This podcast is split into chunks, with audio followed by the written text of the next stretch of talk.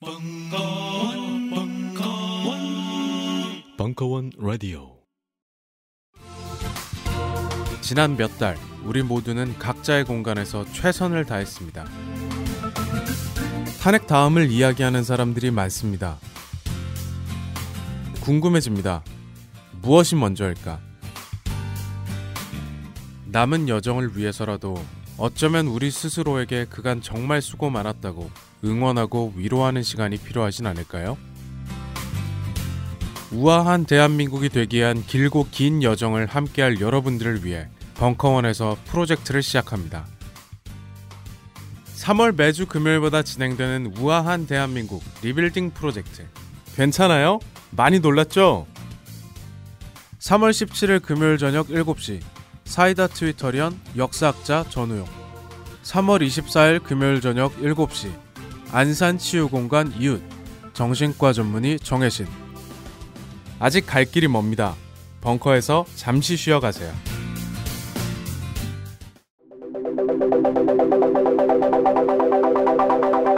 안녕하십니까 대중문화평론가 강헌입니다. 인간 정신의 온갖 나태함에도 불구하고 문화는 진보한다. 계몽주의 지식인 볼테르의 말입니다. IMF 이후 붕괴된 대한민국의 문화산업 그리고 한류의 극적인 성장 촛불 집회로 대변되는 문화 정치학 그리고 대살아난 블랙리스트의 망령 앞으로 펼쳐질 찬란한 한국 대중문화의 미래를 소망하면서 90년대부터 지금까지 우리가 겪어온 대중문화사의 사건들을 되짚어봅니다. dynamic Korea의 종횡무진 대중문화사 이 시기의 으름장과 독립의 몸부림 사이 마지막 시즌4를 시작합니다. 강헌의 대중문화사 시즌4 오빤 강남 스타일. 한국 대중문화 global standard로 진입하다. 3월 27일부터 4월 24일까지 매주 월요일 저녁 7시. 충정로 벙커원 3층 비밀 수련장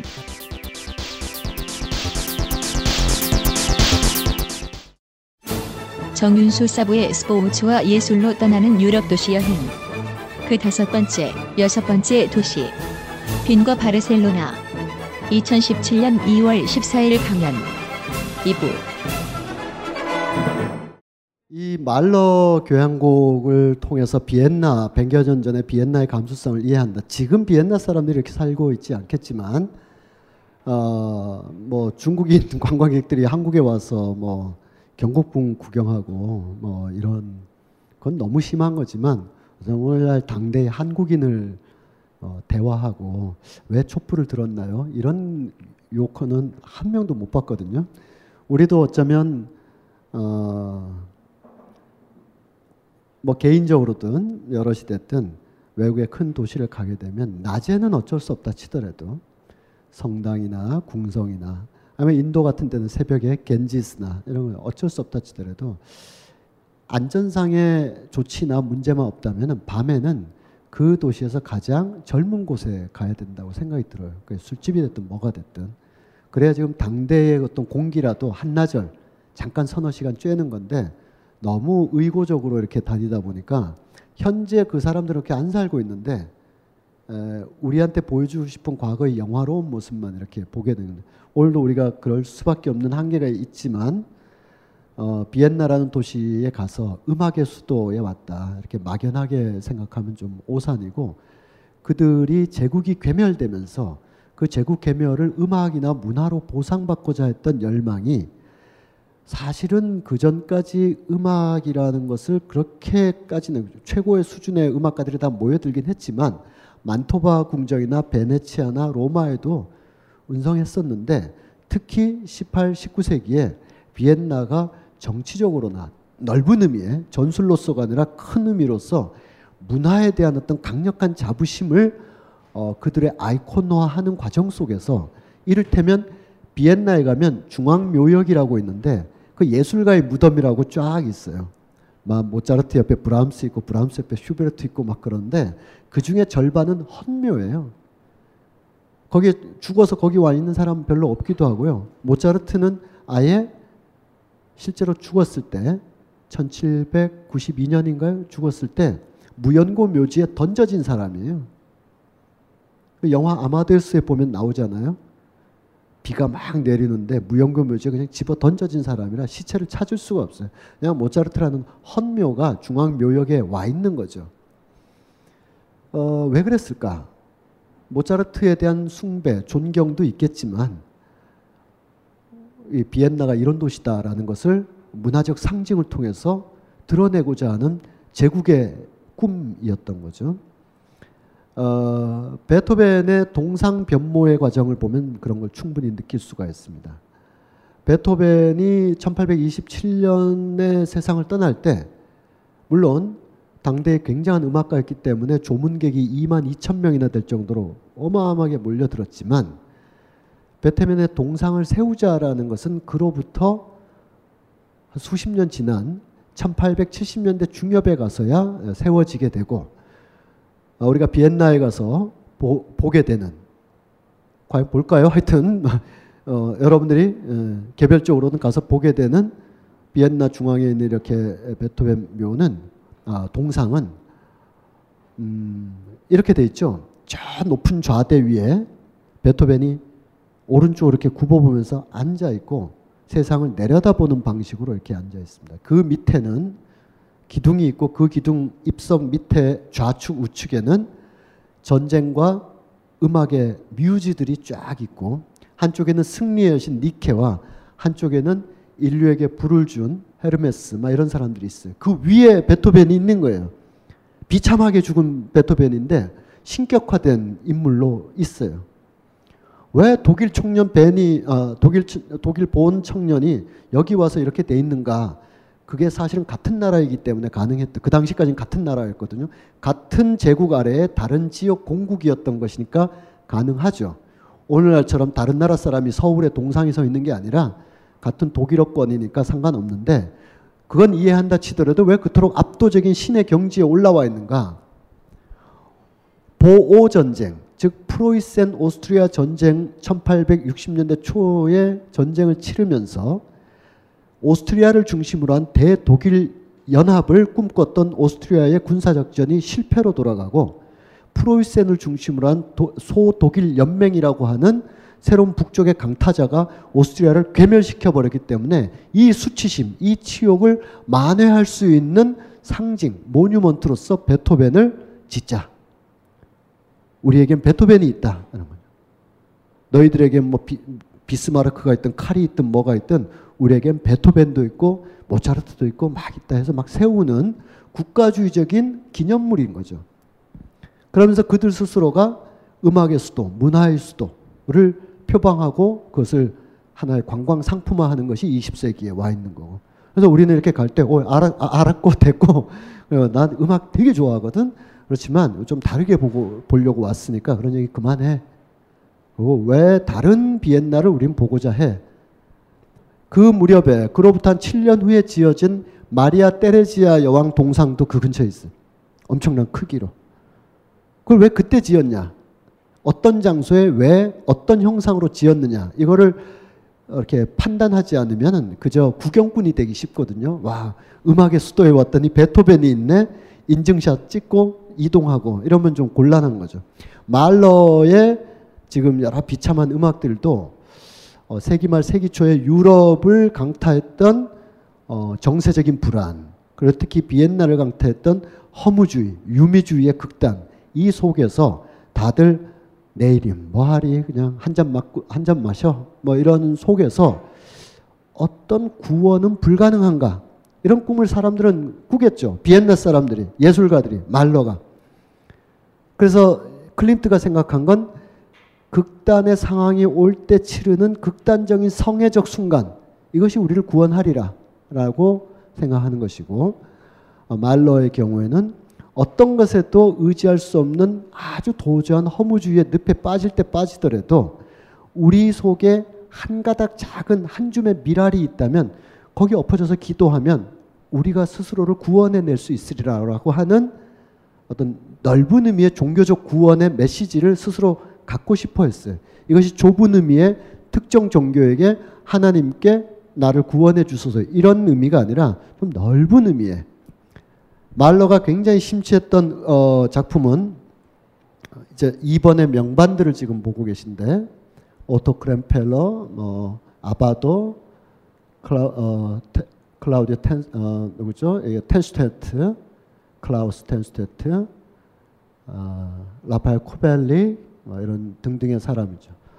거의 타악, 타악기 협연처럼 들리게 만든 어, 독일 드레스덴의 헤르베르트 케겔 이런 사람들 등등이 있는데 어, 이거는 2번 교향곡 사악장에 있는 시입니다. 어, 대충 보시면 뭐 천국, 뭐 불멸, 영원과 행복 막 이런 게 있는데 이게 좁은 의미의 기독교적인 어떤 구원의 이야기라기보다는 니체적인 의미의 모든 것이 괴멸된 상황 이후에도 우리는 기어서라도 한 걸음 더 가야 되는 신없는 시대의 기도, 목적 없는 기도, 정말 목적 없는 기도 그 자체조차 없다면 너무 목적 없는 삶이 돼버리는 처절한 허무주의 같은 것이 어, 배어 있습니다. 3번 교향곡은 아예 에, 니체의 시를 가지고 쓰고 있습니다. 니체의 시 3번 교향곡 짜라투스트라는 이렇게 말했다를 따와서 밤의 고뇌는 깊지만 기쁨은 고뇌보다 더욱더 깊어질 것이다. 뭐 등등.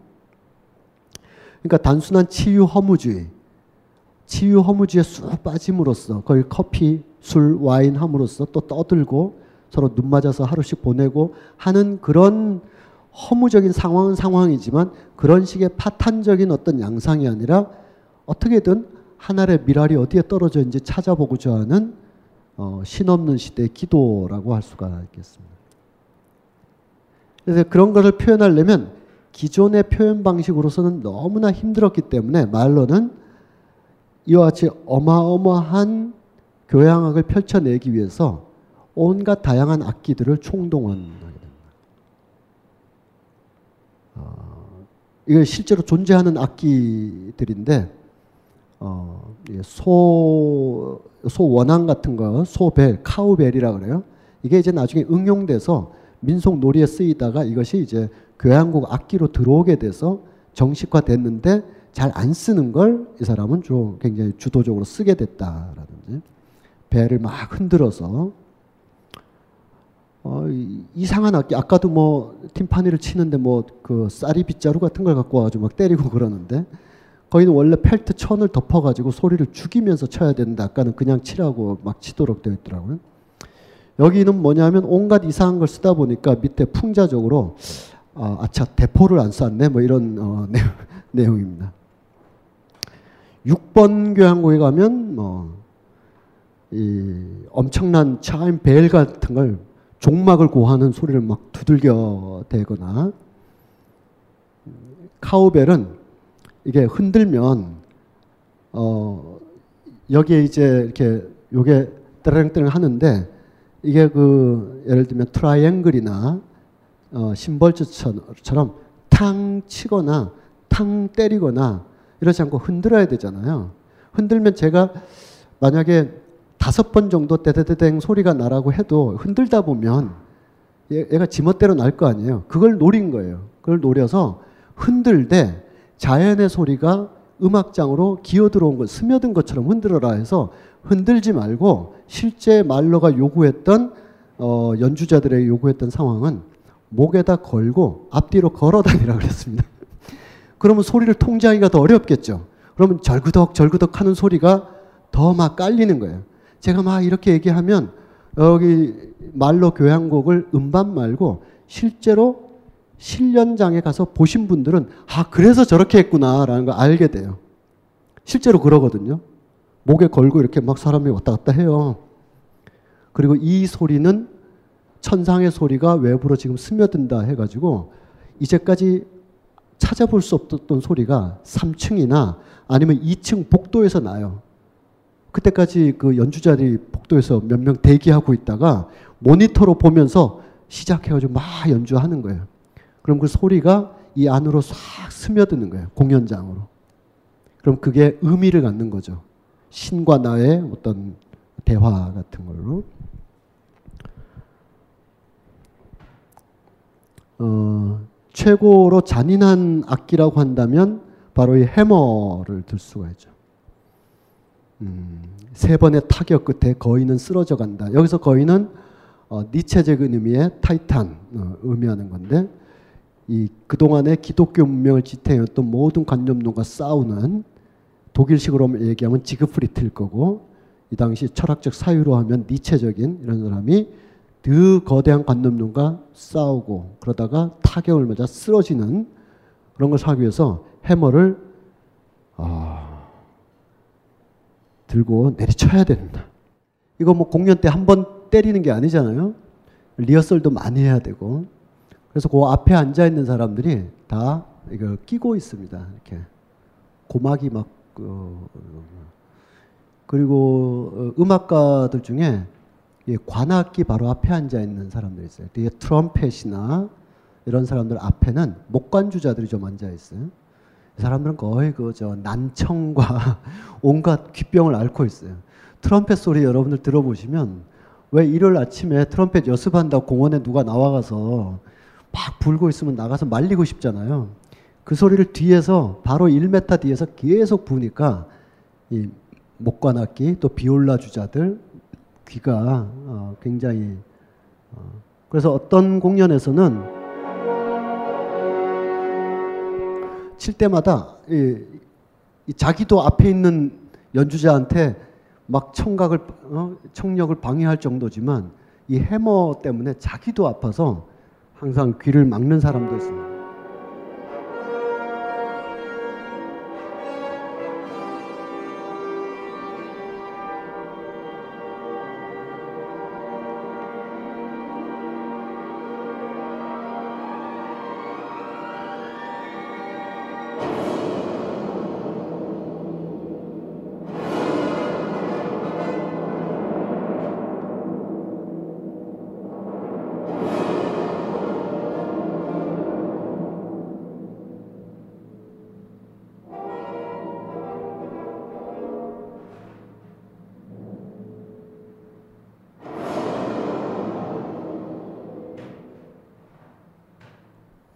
이거는 말로보다 더 무자비했던 어, 바그너의 오페라 중에 한 장면인데 어, 귀를 막고 듣고 있는 건데 어, 어쨌든 다시 작품 이야기로 가면 우리가 시간이 많고 그러면 베네치아도 한번 어, 다룰 법했습니다만 음, 베네치아의 그 비발디에서 토마스 만에 이르는 유럽 사람들이 또는 베네치아 현지인들이 어, 은성했던 지중해 무역의 쇠말과 축제와 음악으로서 돌파구를 찾아내야 했던 베네치아 사람들의 열망들 한번 기회가 있었으면 보면 좋겠는데 시간이 다시 한번 말씀드립니다만 오늘과 다음 주밖에 없어서 이 베네치아의 죽음이라는 소설만 어, 말씀드릴 수밖에 없네요. 오른쪽에 죽음기로 말로 음악을 듣고 있는 토마스 만이라는 사람은 말러의 후배이자 친구로서 어, 사상적 친구로서 독일 교양 문화의 몰락을 이렇게 지켜본 어, 소설가로 통합니다.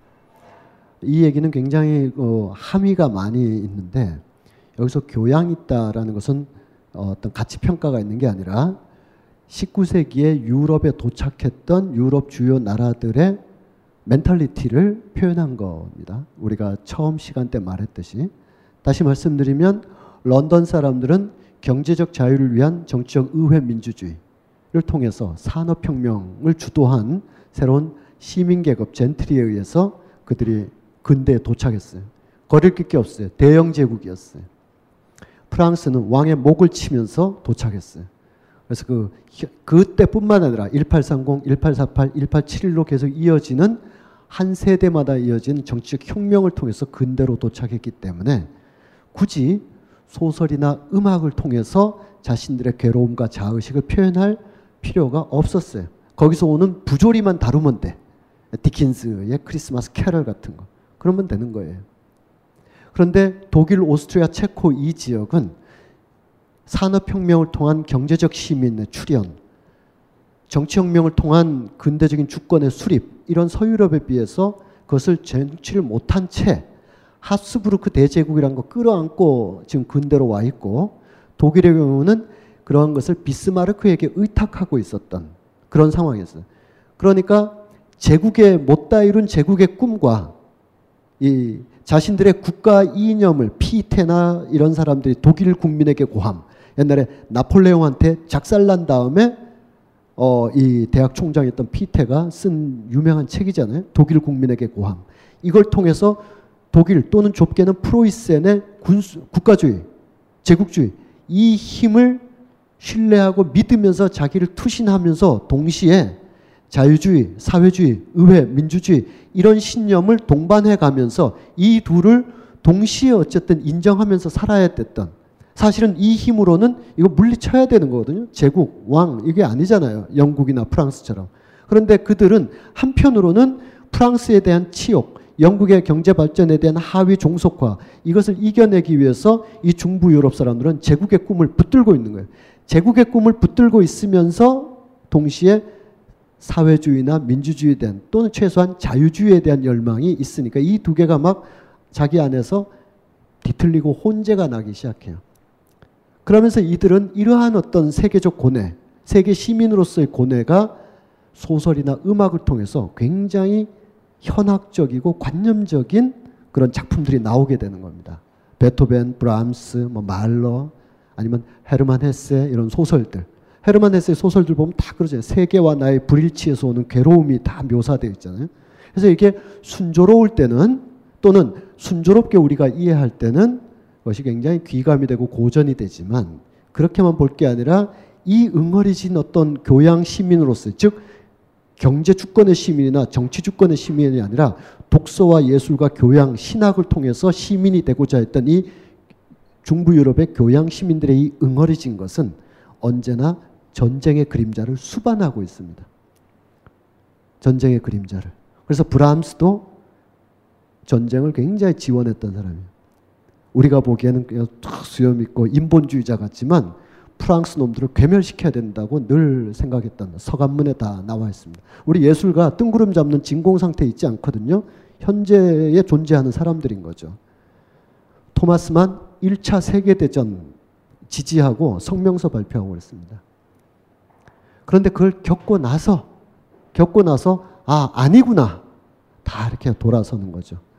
토마스만이 쓴 작품 중에 어, 파우스트 박사라고 있어요. 그 파우스트 박사는 바로 이렇게 수백 년 동안 응어리진 중부 유럽, 독일과 오스트리아 지식인의 내면 세계를 그리고 있는데 거기에 주인공이 누구냐 하면 니체와 말러를 비벼서 만든 어, 인물이 그 인물이 결국 자살을 통해서 자기 구원에 이루고자 한다. 이런 거 이쪽 애들 되게 좋아하는 어, 테마죠.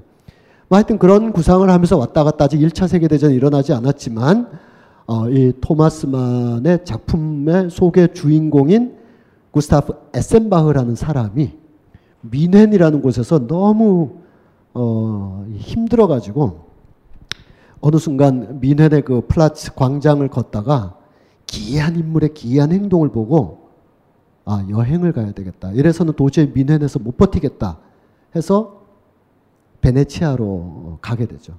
베네치아에서 온 예, 베네치아로 온 이 에센바흐라는 소설 속의 작가가 베네치아의 리도섬, 베니스 영화제가 열리는 그 리도섬에 전염병이 창궐했는데 빨리 떠나야 되는데 떠나지를 못하는 거예요. 왜냐하면 저 소년 얼굴을 한 번 더 보기 위해서 이 어, 쉰살이 넘은 이 노 작가 하얀 모자를 쓴 저 노 작가는 16살 난 타치오라는 어, 이 헝가리 쪽의 그 귀족 자제를 좋아하게 된 거예요. 소설 속에서. 그래서 저 아이가 떠나야 나도 떠나야지. 벌써 병은 침투해 있는데 그 아이 얼굴을 한 번 더 보고 한 번 보고 보고 하려고 리도섬 해변가에 있다가 죽어간다는 얘기가 바로 베니스에서의 죽음이라는 소설이죠. 그것의 영화판이고 어 죽어가는 장면에 대한 묘사입니다. 소설의 인물이 머리를 의자에 등받이에 대고 저 멀리 해변을 걷고 있는 소년을 바라보는 거예요. 그 소년에 대한 묘사가 소설의 중반부에 나오는데 그것만 똑 떼어내 가지고 되게 그렇게 얘기하죠. 토마스만이 동성애자였고 소년 성애자였다 막 그러는데 뭐 그런 요소나 그런 행적이 없는 건 아니지만 그런 건 아니고 몰락해가는 교양 시민을 대표하는 중부 유럽의 지식인이 신생의 새로운 힘과 에너지에 대한 찬미를 하는 거죠. 이것이 그 미넨이나 비엔나에 아주 깔려 있었던 전쟁 직전의 분위기였던 겁니다. 그럼 저 사람은 결국은 두 눈이 아래서 툭 보고 무슨 생각에 잠긴 듯 깊은 잠에 빠진 듯 툭 죽어버렸는데 죽음 속에서 두둥실 저 멀리 가는 듯 죽어버렸어요. 왜 이런 소설을 썼느냐? 원래는 이 사람이 다른 곳으로 여행을 가려고 했는데 여행하다가 자기의 친구이자 스승인 말러의 죽음 소식을 듣고 급히 가까운 베네치아로 가서 말러라는 사람이 말러라는 음악가가 가진 의미와 그의 때이른 죽음이 우리 중부 유럽의 지성계와 예술계에 어떤 의미가 있나를 깊이 사색한 끝에 이 소설을 쓰고 이 말러의 때이른 죽음처럼 소설 속에 구스타브 에센바우도 전염병으로 죽어가면서 신생의 새로운 20세기의 에너지나 꿈을 다 쳐다보지 못한 채 그 흔적들을 두둥실 이렇게 어루만지면서 몰락해가는 19세기 시민 문화의 마지막 잔영으로서 말러를 묘사하고 있는 것입니다. 예, 베네치아의 죽음은 어, 그렇게 이해가 되는 거고요. 어, 말러가 직접 쓴 어, 자기 작품에 대한 표현이에요. 황야에서 엄청난 소리들이 막 심판의 날이 다가왔는지 대지가 막 벌벌 떨고 묘혈이 열리고 왕도 거지도 죽은 사람도 죽음의 행진 죽음의 무도를 막 버려나갑니다. 그 속에서 천상의 악, 무한의 어떤 무질서 대혼돈 속에서도 한가닥 희미한 빛이 있어서 천상의 소리가 막 내려오는 거죠. 부활하라. 너희들은 다시 일어날 것이다. 그 소리 하나 들으면서 우리가 이제 갱생 새로운 신생을 하지 않을까 뭐 이런 생각을 했다고 하는 거예요. 아까 들었던 6번 교향곡에 대해서 역시 또 동시대 약간 후배지만 그러한 정신적 맥락 속에서 이 우리의 교, 독일 오스트리아 지역의 지식인 예술 문화의 이 응어리가 자칫 다른 열병과 만나면 전쟁이라는 걸 겪게 되고 그것도 한두 번도 아니고 특히 히틀러 같은 악령이 나오는 걸로 봐서 히틀러가 사람들 협박해가지고 그와 같은 무시무시한 2차 대전이 벌어진 게 아니라 독일 오스트리아에 적어도 한 세대 이상 걸쳐져 있었던 그 응어리진 마음들이 히틀러를 불러낸 것이다. 라고 해석하는 아도르노라는 어, 철학자가 있었습니다. 그 사람은 말러의 직계 후배이고 같이 피아노도 치고 그랬었는데 이 사람이 말러의 교향곡 6번에 대해서 묘사하고 있는 것. 어, 다른 글은 필요 없고 위에 모든 한 줄로 다 있죠. 이제까지 세상의 현자들과 예술가들, 왕들, 권력가들이 던지는 메시지들. 그 모든 메시지들이 온통 허구에 지나지 않는다. 오히려 차라리 나락으로 떨어지면서 처절하게 절망하고 죽음으로써 오히려 거기서 신생의 가능성이 있지 않을까라고 제 몸을 던져보는 음악가가 바로 말러였다. 이렇게 묘사를 하고 있습니다. 어, 말러가 어, 1911년 죽은 날 제자였다. 이젠 제자예요. 아까 사람들은 직계 제자이거나 아니면 후배이거나 이러지 어, 후배 정도였는데 이 사람은 직계 제자 아르놀트 쉔베르크가 말러의 장례식을 묘사한 어, 그림을 남겼습니다. 음, 유언에 따라서 이 사람이 뭐 각별하게 지금 우리가 나누고 있는 의미로서 어, 그렇게 표현한 건 아니겠지만 어쨌든 다른 이유 때문에 아까 말씀드렸던 음악가들이 왕창 모여 있는 베를린 중앙묘역에 있지 않고 아, 비엔나 중앙묘역에 있지 않고 이 사람 이 어, 그레이브는 저 멀리 북쪽으로 한참 떨어진 곳에 이렇게 홀로 따로 있습니다. 에, 최후의 작품 9번 제가 이걸 다 말씀드리고 음악을 살짝 살짝 들으면서 끝낼라 그러는데 9번은 음, 굉장히 힘들어요 듣기가 어, 특히 사악장에 이것도 9번도 한 80분 정도 하는데 사악장의 마무리에 가면 P가 뭐냐 하면 여리개잖아요. PP는 좀더 여리개. PPP는 아주 여리게 여기 뭐라고 되어 있냐면 PPPP라고 되어 있어서 이거를 제가 실제로 이 부분을 연주하는 사람들의 데시벨로 표현하면.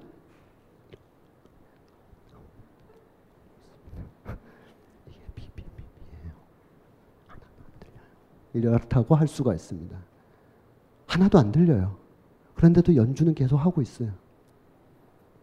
그래서 관객들은 고대의 집중력을 갖지 않으면은 이걸 들을 수가 없어요.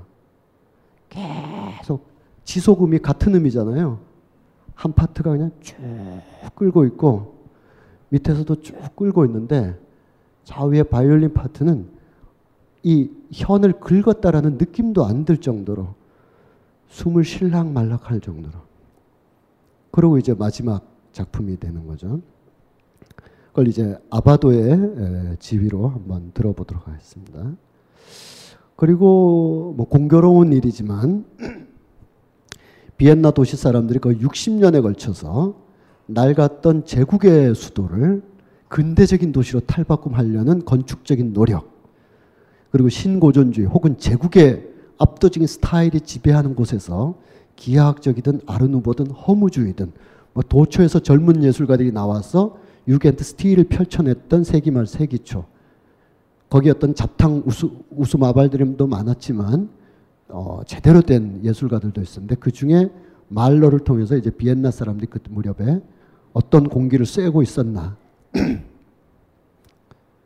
안타깝게도 3년 후에 이제 이 아까 말했던 어, 황, 어, 황태자라고 하면 너무 그렇지만 어쨌든 황제의 조카 아, 어, 동생이 암살당함으로써 1차 대전이 벌어지고 인류는 특히 중부 유럽 사람들은 미중유의 1차 대전에 그 참호로 다 빨려 들어가면서 말하자면 대강 보면 계몽군주 시절부터 형성됐던 근대성이 이제 완전히 전쟁을 통해서 종막을 고하고 그야말로 그 이후로는 미국이 주도하는 현대적 세계 혹은 다른 라이프 스타일이 추구하는 19세기적인 삶이 완전히 끝이 난 그 지점 속에 비엔나 혹은 말러가 위치하고 있다라고 어, 볼 수가 있습니다.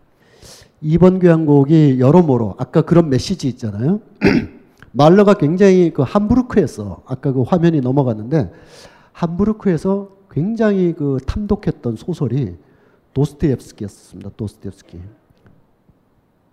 도스토옙스키의 소설에서 요즘 우리나라의 정황들 이 밑도 끝도 없는 어, 어 정말 이게 우리나라인가 싶을 정도의 어떤 파탄난 상황 속에서 사실은 우리라고 할 수 있는 범우리 있잖아요. 범우리 안에서 벌어지고 있는 기괴한 양상들도 굉장히 많습니다. 최근 일주일 사이에는 더 심했었어요. 뭐 유력한 어, 후보 지지자와 그렇지 않은 뭐 지지자, 지지자들 사이에 주고받는 어떤 이야기들은 음, 복귀하기도 싫은 그런 수준에 그래서 지금 내일 모레 대통령 될 건데 누구 편에 줄 선가 싶을 정도의 이상한 과잉 열기들이 막 있습니다.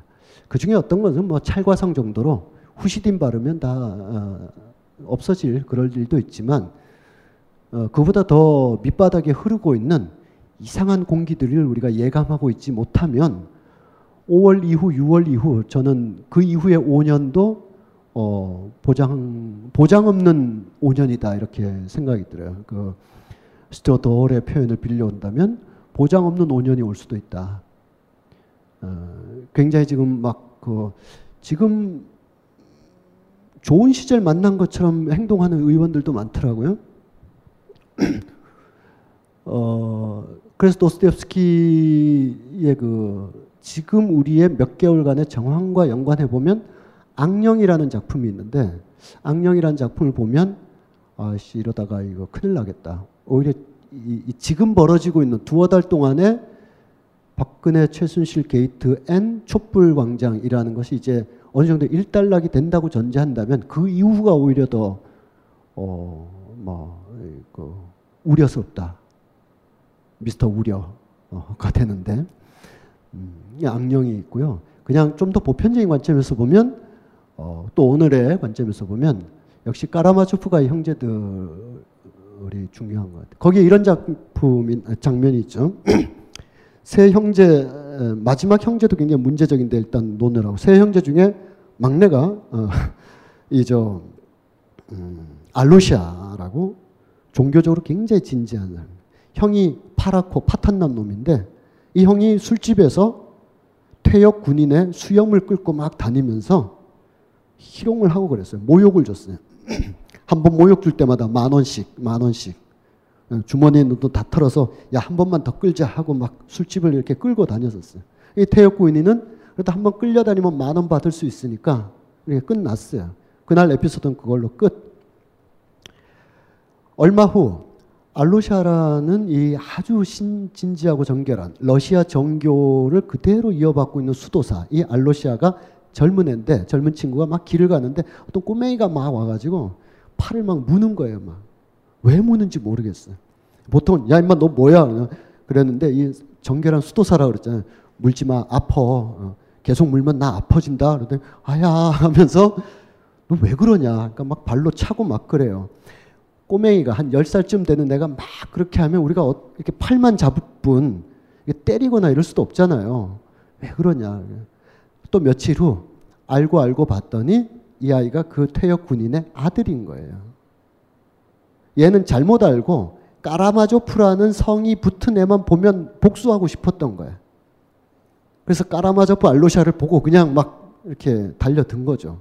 우리 아버지가 모욕당했다. 그 모든 사실을 알고 이 수도사가 어떻게 하겠어요?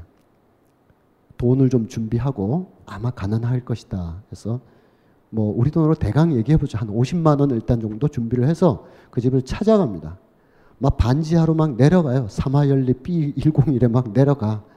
갔더니 방 겨우 두 개인데 부인은 아파서 누워 있고 큰 애는 몸을 잘 불편하고 또 중간에는 공부하려고 하는데 그 밥상에 책 펴놓은 거 보니까 빨간 펜 놓고 있는 거 보니까 저래가지고 공부가 되겠나 막 그러고 있고 이 꼬마애는 아저씨 왜 왔냐고 막 복수의 눈빛으로 하고 있어요. 그래서 이만저만해서 왔다 하고 그런 얘기를 막 하려고 하니까 이 퇴역 군인이 나가서 얘기합시다. 나가서 가족들도 있는데 그래서 나왔어요. 아 나와서 이 길거리에서 차가운 러시아의 도시의 그 변두리 아스팔트에서 얘기를 하는 거죠. 이렇게 해서 찾아왔다. 이게 큰 돈은 아니지만 좀 일단 좀 용서해 달라. 우리 형을. 그러니까 이 태역 군인이 막 와, 이 돈을 이렇게 보고 야, 얼마나 귀한 돈인지 모르겠다. 이거면은 일단 우리 집사람 약도 사고 애가 사실은 공부를 좀 잘해서 큰 도시에 나가 있는데 돈이 떨어져서 와 있는데 얼마라도 붙여줘가지고 다시 도시에 나가 있어라. 라고 할 수도 있고 그 막내 녀석 군것질이라도 좀 하도록 해줄 수 있겠다. 아, 이 돈이 얼마나 귀한지 모르겠다고. 막 정신 나간 사람처럼 도스테피 소설의 특징이 뭐예요? 그런 거를 수십 페이지에 걸쳐서 묘사한다는 거잖아요. 계속 얘기해요. 그러더니 갑자기 이 돈을 땅바닥에 팍 던지고 발로 짓이기면서 제식으로 표현하면 여기에 미랄 하나가 있는데 이걸 받으면 이게 썩 없어진다는 거예요. 내가 그나마 아버지로서 수염이라도 길질질 끌려다니면서 만 원을 벌어도 버는 거지 내가 50만 원, 100만 원을 들고 저 집에 어떻게 들어가냐. 막 짓이기고 희죽희죽거리면서 확 사라져가요. 그게 인간에게 남아있는 마지막 신성성, 인간성. 그것만 죽어 없어지지 않는다면 한 알의 미랄만 성경에 그렇게 써 있잖아요. 한 알의 미랄이 썩지 않고 잘 버텨만 준다면 쭉쭉 이렇게 간다. 그것만 갖고 있어도 우리는 구원받을 수 있다. 마치 잉크에 들은 잉크병은 얼마 안 되지만 수조에 가득 채운 데다 집어 던지면 수조가 다 푸르게 변하거든요. 이 한 줌의 잉크병 하나만큼의 신성성이나 인간성만 있어도 우린 버텨갈 수 있다. 그것을 위해서 기도하자. 이게 도스토옙스키의 신학 사상이고 그게 신영복이라는 어떤 이상한 인물의 평화 사상이기도 해요. 신영복이라는 어떤 분의 아주 귀감되는 책에 이런 구절이 있죠. 큰 고통을 당했다고 하여 반드시 큰 위로가 필요하지 않다. 큰 고통을 당하여 영어의 몸이 돼서 한평방짜리 독방에 앉아서 서울대학교 경제학과를 수재로 졸업한 내가 여기에 이렇게 대역 죄인이 돼서 앉아 있구나. 비참한데 오전 10시 반에 햇살 하나가 무릎으로 지나가더라는 거예요. 그걸 펑펑 울면서 햇살 하나, 이 아무것도 아닌 작은 위로가 큰 고통을 이겨내게 해주더라고요. 다음 날에도 햇살 오기를 기다리고, 다음 날에도 햇살 오기를 기다리고. 이거는 대가들은 다 그렇게 생각하는 것 같아요. 미국의 유명한 레이먼드 카버라는 사람이 있죠. 레이먼드 카버의 소설 중에 별거 아니지만 도움이 되는 이라는 소설이 있어요. 짧은 소설이에요. 옛날에 영화 쇼컷이라는 것을 보신 분이 있다면 거기에 부부 이야기예요. 애가 학교 갔다가 우연히 차에 부딪혔는데 집에 멀쩡히 왔어요. 열이 났어요. 괜찮니? 그리고 바쁘니까 막 나 오늘 애 생일이야. 그래서 가다가 케이크 집에 들러서 케이크까지 잘 해놔라 그러는데 케이크 아저씨는 맨날 노동 고동에 시달리는데 케이크 주문을 크게 했길래 야 이거 대박이다 하고 좋은 케이크를 막 만들어 놨는데 애가 오후에 보니까 고열에 시달려서 부모가 다 애를 데리고 병원으로 가버린 거죠. 그걸 모르는 빵집 아저씨는 계속 그 집에 전화해 보는 거예요. 근데 어떨 때 우리가 화가 나서 끝없이 전화할 때 있잖아요. 그러니까 이 아저씨가 그날이 된 거야. 계속 전화하고 그 어, answering machine에다가 막 욕설도 막 남겨놓고 막 그랬어요. 밤을 겨우 버텼던 아이가 새벽에 세상을 어, 떠났고 이 부부는 화가 나가 어, 일단은 화가 아니라 절망적인 상태였고 삶이었다 죽음이 됐기 때문에 이젠 좀 달라져야 되거든요. 집에 가서 뭐도 가져와야 되고 하는 거예요. 삶을 어떻게든 삶으로 이어지게 하는 시간이 끝나버렸기 때문에 이제 죽음을 해야 되잖아요. 그래서 집에 가서 이렇게 막 준비하다가 answering machine을 들어봤는데 욕설 투성인 거예요. 그때서 생각났어요. 케이크 주문했다는 게. 그래서 남편하고 그 집에 가요. 실제 읽어보고 혼자 갔는데요. 그러지 마시고 어쨌든 같이 가요. 같이 가서 새벽에 이제 빵 구우려고 막 하고 있는 집을 두드려가지고 문 열어가지고 당신이 그럴 수가 있냐. 막 그래요. 막 퍼부어요. 막 울면서. 빵집 아저씨는 그제야 이런 사안을 알게 됐어요. 그래서 좀 앉아, 일단 미안한데 좀 앉아 있으라고. 그리고 뭐 줄 게 없으니까 방금 막 구운 빵을 꺼내와서 유명한 대사를 던지는 거죠. 소설의 제목하고 똑같이. 이거 좀 드셔보시라고. 별거 아니지만 도움이 될 거라고. 그래서 이 두 부부가 갓 구워 나온 빵을 이렇게 손으로 이렇게 만지면서 그 따스함과 향에 막 어쩔 줄 몰라 하는 거예요. 그게 뭐 어, 고마워요. 빵으로 다 해결됐어요. 이게 아니라 하루 동안 겪었던 모든 게 막 여기서 막 잉어, 응어리가 되기도 하고 풀리기도 하면서 조금만 더 주세요 하면서 소리에서 설이 끝나요. 그 한 줌, 한 햇살, 빵 부스러기 하나가 어쩌면 사와, 사람을 이렇게 더 이상 빠지지 않게 할 수 있다. 이게 말러의 음악 사상이기도 한 겁니다. 그래서 말러의 그것이 드러나 있는 2번 교향곡을 보면 1악장의 처절한 2, 3악장에서 아주 나른하면서도 파괴될 것 같은 아까 들으셨던 죽음의 무도 4악장의 구원을 기다리는 솔로 독창 그리고 5악장에 가서 신과의 교접 이 드라마가 이제 쭉 펼쳐지는데 우리가 다 들을 수 없고 1악장의 하이라이트만 한번 들어보시죠. 이 클라우디오 아바도라는 사람은 우리가 밀라노라는 도시를 함께 공부하다 보면 두오모 사진 찍으세요. 옆으로 가겠습니다. 이런 것도 하지만 밀라노라는 도시를 이끄는 두 개의 가문이 있어요. 비스콘티 가문과 아바도 가문이 있어요. 비스콘티는 권력을, 아바도 가문은 문화를 쫙 유지해 왔던 그 아바도 가문 중에 한 어, 사람이에요. 밀라노에 가면 라스칼라라는 큰 극장이 있는데 거기 극장의 이사회 멤버 이름들은 웬만하면 아바도이고 그 어, 이 극장 앞에 큰 악기상이 있는데 거기 주인도 아바도이고 아바도 가문에 이 사람이 재작년인가 세상을 떠났죠. 음, 세상을 떠나서 세상을 떠났을 때 그 밀라노의 라스칼라 극장을 텅 비우고 평생을 이 사람과 경쟁을 해왔던 다니엘 바렌보임이 와서 베토벤 교향곡 3번 2악장 영웅의 죽음이라는 것을 연주를 막 합니다. 그럼 라스칼라는 텅 비운 채 2천석 가까이 청 비어 있고 그 앞에 광장이 펼쳐져 있는데 광장에 사람들이 쫙 있는 거죠. 그걸 이렇게 듣는 그런 세레모니로 세상을 떠난 사람인데 뭐 이 지휘를 하고 있을 동안에 그렇게 자기가 죽을 줄은 몰랐겠지만 그렇게 그렇게 해서 죽고 나니까 이 지휘가 다시 더 평가를 받았습니다. 아까 제가 말씀드렸죠. 이 9번 교향곡은 끝없는 비극의 아다지오로 시작해서 끝없이 몰락하고 흔적도 없이 사라지는 음악인데 그 사악장에 가면 PPPP로 계속 됩니다. 그래서 우리가 불가피하게 내는 소리, 의자 끄는 소리, 컵 씻는 소리, 팬 돌아가는 소리 말고는 아무것도 안 들려야 정상입니다. 그러니까 그 소리를 한번 들어볼게요. 연주자들이 연주를 하는데 거의 안 들려요. 더 중요한 건 연주가 끝나면 보통 그 여운이랄까, 뭐 그 느낌이랄까, 그것을 위해서 잠시 쉬었다가 박수를 쳐주는 게 관례인데 아바도는 이 곡이 여리고 제가 지금 안 들릴 정도로 마지막 피니쉬를 한 다음부터도 3분을 가만히 있습니다. 이 사람이 지쳐서 아니면 historical한 기록을 만들려고 이게 아니라 이 소리는 지금도 이어지는 소리다라고 생각하는 거예요.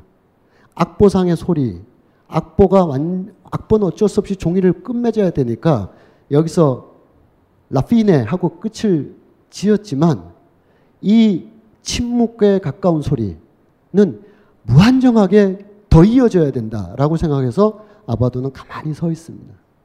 그 서 있는 긴 시간 동안 들리지 않는 소리들을 우리가 한번 들어보도록 하겠습니다. 그 듣는 종을 중에는 뭐 어쩔 수 없겠지만 여기가 공연장이 아니니까 뭐, 뭐 작은 소리로 대화를 하시거나 뭐 그런 점은 어쩔 수 없지만 가급적 한번 같이 들어보죠. 나중에 유튜브로 들어보세요. 그럼 이 중에 절반 안 듣거든요. 어차피 강요된 상황에서 듣는 게 좋을 것 같습니다. 어, 들리지 않는 어, 여운도 말러가 남긴 악보의 흔적이다 이렇게 해석하고 있기 때문에 이렇게 하는 거지. 우리 한번 쇼해 볼까? 누가 얼마나 버티나 이런 거 아니겠죠? 서양 클래식 문화에 대해서 우리가 지나치게 막 경전화하고 음악회 가면 이래야 된다 저렇게 된다 이런 거 다 헛소리고요. 그러나 우리가 그런 어떤 과도한 attitude를 헛소리로 여기는 건 당연하죠. 뭐 이렇게 입고 가도 아무 상관도 없고요. 자칫 뭐 악장 중에 박수 쳐도 뭐 그럴 수도 있고 오페라 보다가 아리아 잘 부르면 열광하는 거거든요. 그러면 어, 흐름이 끊어지면서 그 이 저 배역들이 관중들한테 인사도 해요. 그리고 잠시 쉬었다가 다음 이어지면서 계속 오페라 이어져 가요. 아, 다 그냥 19세, 18, 19세기의 유럽 시민들이 만든 시민 문화지 저 16, 17세기의 궁정 문화 아니거든요.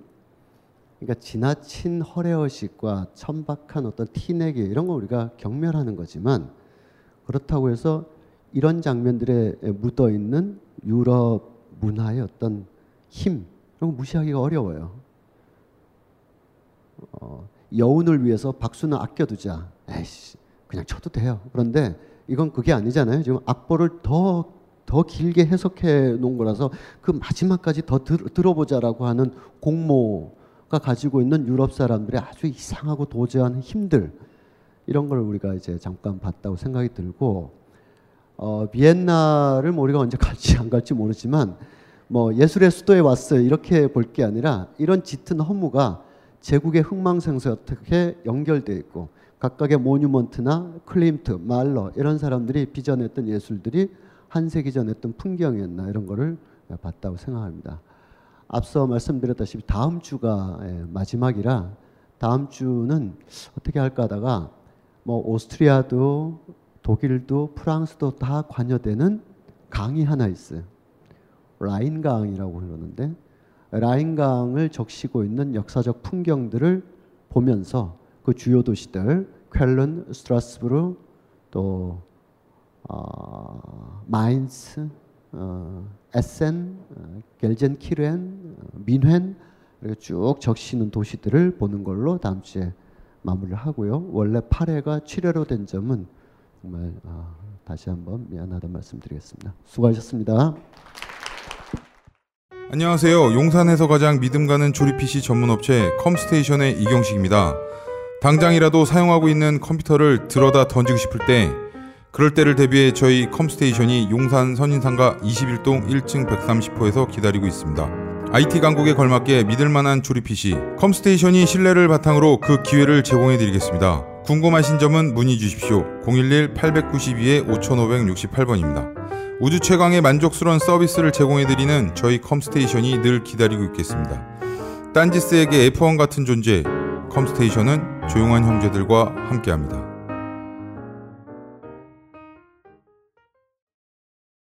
벙커원, 벙커원, 벙커원 라디오.